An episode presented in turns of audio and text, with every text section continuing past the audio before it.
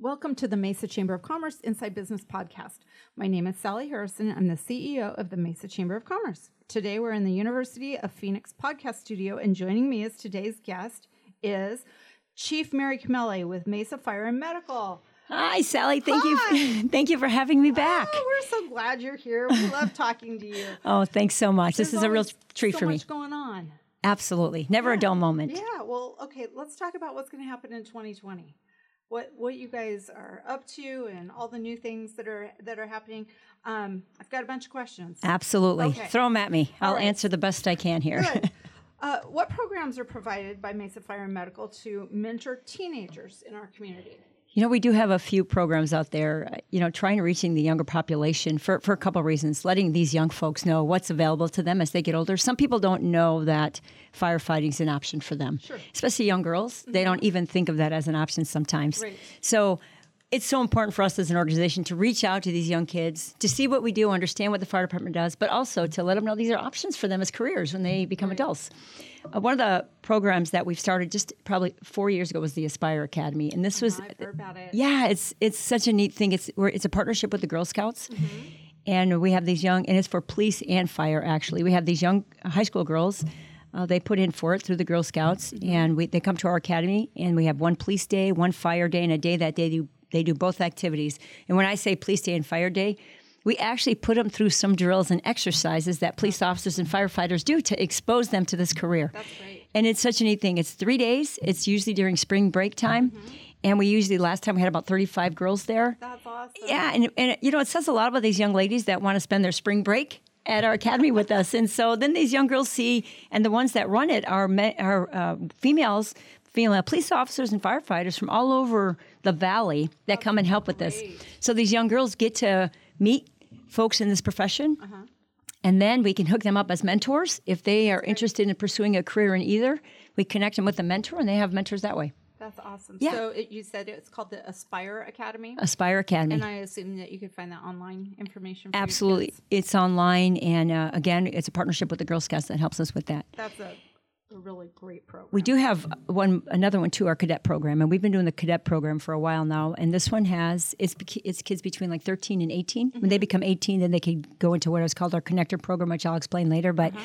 these young kids that get exposed to our career at very young ages again, and we have about 80 to 100 kids that sign up for this, and they're from all over the valley. That's awesome. And it's a regional, it's really a regional cadet program that we have help from all over the region to help us with these young kids. It just exposes them to these careers, give these kids something to do on some downtime, and to really help them open up their, expand their minds into options that are out there. That's great.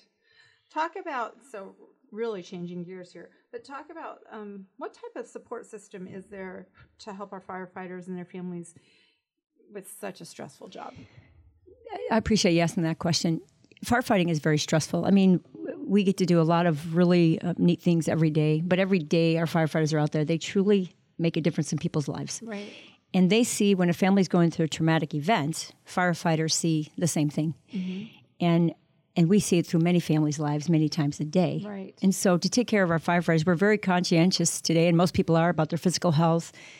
Something that's really important to us too is number one, your mental health and your emotional health. So we have a very, very good peer support team uh, that we have expanded over the years. And so our firefighters, they have people to talk to. So, you know, you, you talk to your crew on a regular basis and things like that, but to reach out to have someone that has a little more expertise in the area. Mm-hmm. We're not counselors, Right. but our peer support members really have, they understand what they're going through, they mm-hmm. live it themselves, and they are th- just there for each other. As well as, as what the city offers with EAP and things like that, they've mm-hmm. really helped in those lines too of having a lot of support out there for our firefighters based on what they see every day and have to live every day. Right. And they do they do a great job with it. And sometimes firefighters in the beginning, it's really hard for them to admit this that was difficult because this is what we do. But our firefighters are human. people. Yeah, and and so we are trying to get it so people are very comfortable reaching out and saying, "Hey, I need to talk to somebody about this call." You know, this was that really Good. hit me hard, and so uh, kudos to them. I think that people are getting more and more comfortable utilizing our peer support group, Good. who are really out there for our firefighters because we want them to lead long, healthy careers during their career and even after their careers when they retire. Right. Well, okay, so along those lines, uh, there's been a lot in the news lately about uh, our firefighters with cancer. Yes. Uh, what's the fire department doing today to reduce cancer exposure in firefighters? Another great question, Sally. Thank I, you. I tell you, um, cancer is a bit, right now. We're we're impacted directly. Three of our firefighters today Mm-hmm. have have been diagnosed with cancer in the last year, Mm-hmm. and so it really hits home to us. But this has been going on across the valley too, and we have really done things different now than we used to do. Uh, before, we used to have our turnouts. Uh, bring them inside. They used to be right by your bed. So as soon as you got a call, you put your turnouts on. Well, now over the years, we're learning that there's so many carcinogens Sure. that are just trapped in your gear because you use your gear, you go on fires. Right. And so now we're doing some things like we have two sets of gear. Every firefighter in Mesa has two sets of gear. So as soon as they have a, a major fire where their gear is just saturated, they take them in to be cleaned and they exchange it for their second set. So now they have clean set of gear to wear. Same thing with helmets. It used to be a badge of honor. The dirtier your helmet was, the you know. But now we know all that soot and all Yeah, that those healthy. carcinogens you're breathing in every Sure. day. So now we make sure that they clean their helmets. Mm-hmm. Um, also, uh, we're being really conscientious about even in the in the trucks now. We're starting to do what's called the clean cab concept, Uh-huh. and and exactly what that is is our trucks. Right now, how most of our trucks are outfitted is the firefighters are sitting in the back, their Scott pack or their air pack that they use on fires, and their gear is all behind them in their seat. The clean cab concept is all this. Their their air tank is going to be put in a compartment outside, Uh-huh. so they're not sitting in the cab every time they're driving in the truck and breathing in all these carcinogens. That's smart. so they have a clean set of turnouts in there.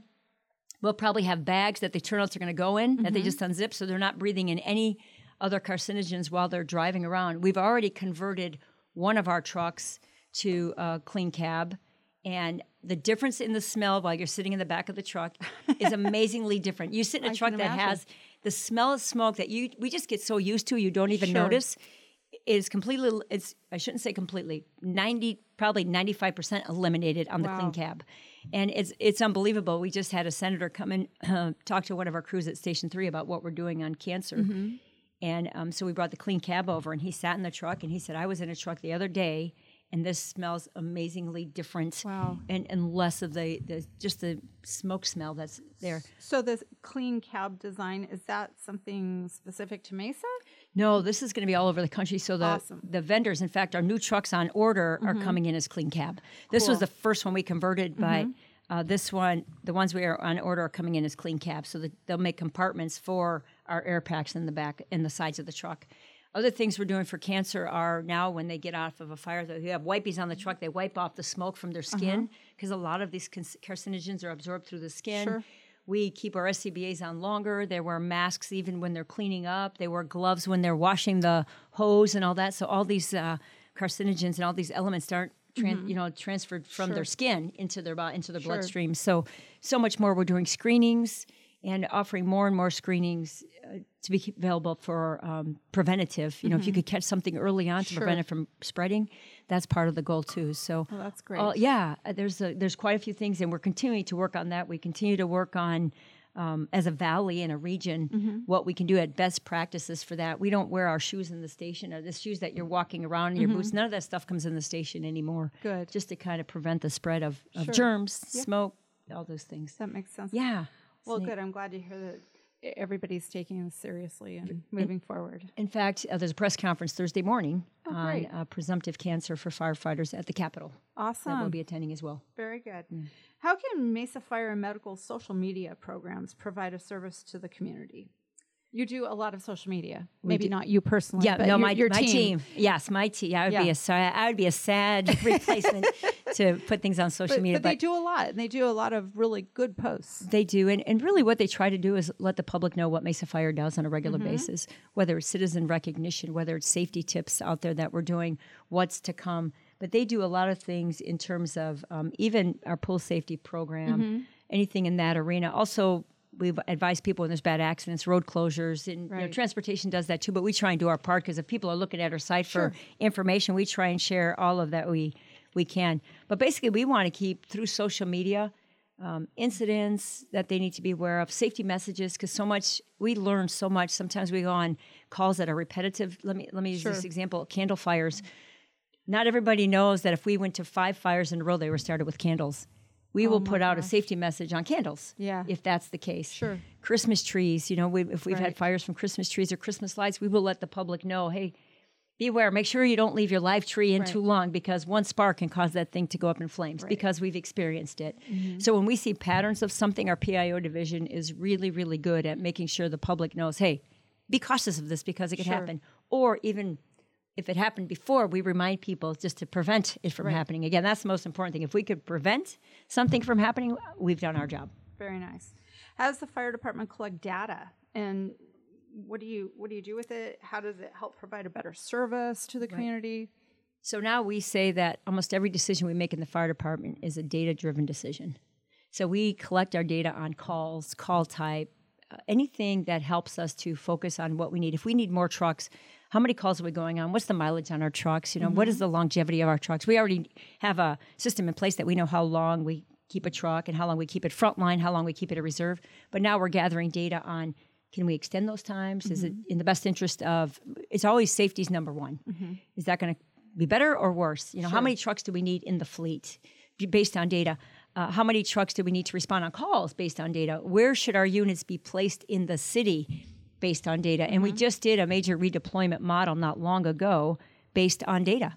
Uh, our new fire stations that are coming up, the next two stations that are being built, the one in Eastmark, uh, that it should be built, it should be done by June of 21 the location of that was based on exactly where the where the trajectory of where the call volume will be in you know five years. It's a very busy area. Yeah, a, a very busy area, and, uh, and then the next station that will be built, Station 22, is in the area of Power and McLellan, based on the data, showing where the data is going, where the next block of calls or the, the volume of calls is going to be showing up.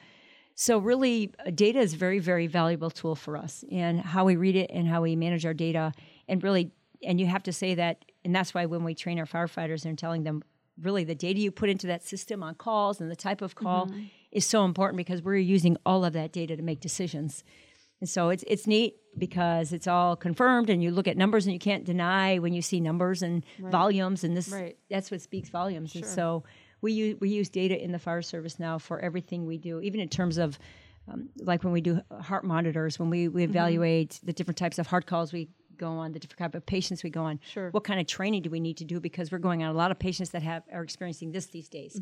We need to do these kind of you know this kind of training. So Mm-hmm. Right. it's it's so very well rounded in terms of where we use the data. I don't think there's one area in the de- in our department that is not utilizing data somehow, some way to make decisions for the future. It's good to hear. Yeah, it's it's it's exciting. If you can track it, you should use it. Right, exactly. If it's there and it's going to paint a picture for us of what we need, Right. and it defends what we need, I think it's important we continue in that in that realm.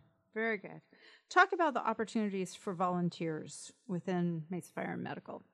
So we have a, in fact, we just had our volunteer dinner on Thursday night to recognize our wonderful, amazing volunteers. Uh, we have over 100 volunteers in many different areas. Probably our most uh, popular volunteer area is our connector program. And these are the ones that go out in the community and they help with stranded motorists and they help like after the fire, after the emergency, like getting the families connected with Red Cross and things like that. They're there to help outside of the emergency, anything that needs to be done. And there's so much stuff that needs to be done on these kind of calls.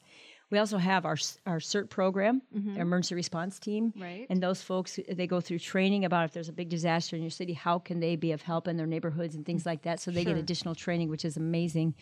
And um, then we have our grief support. So when we have a terrible call that occurs and someone lost a loved one on a call, our grief support goes out and stays with the family. And I, I tell you, it just amazes me how folks are so giving to the fire department and volunteering of their time Yeah. to be part of these programs that you know that's not a comfortable situation. Sure. but they are so good at it and really help the families during these times because once we're there and we assess the scene and e- even if we take somebody to the hospital and the person still passes away mm-hmm. our grief support is there for the family on, a, on a regular basis. And it's just very helpful for the family to know that someone's there for them that understands and you know understands what they're going Sure. through.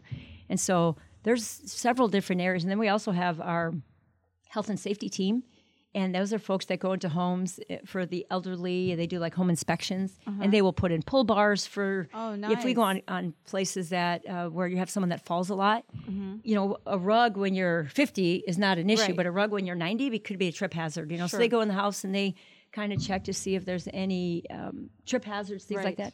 But also, our team will install pull bars in there. They will put things, yeah, to kind of help so they don't fall or Mm-hmm. help them to get up when they're you know sitting trying to get in the tub or things Sure. like that. So. Yeah, we have we have a well-rounded group of volunteers that do amazing work for us, which I don't know what we did before they even came around. I don't know how we did it. Well, if somebody was interested in volunteering, I assume there's a page on your website Absolutely. that talks about the different opportunities. Absolutely. Go to the website and look at uh, Mesa Fire Department and then the volunteer program, and there'll be a lot of options there for you. Great. Well, I appreciate you coming in today.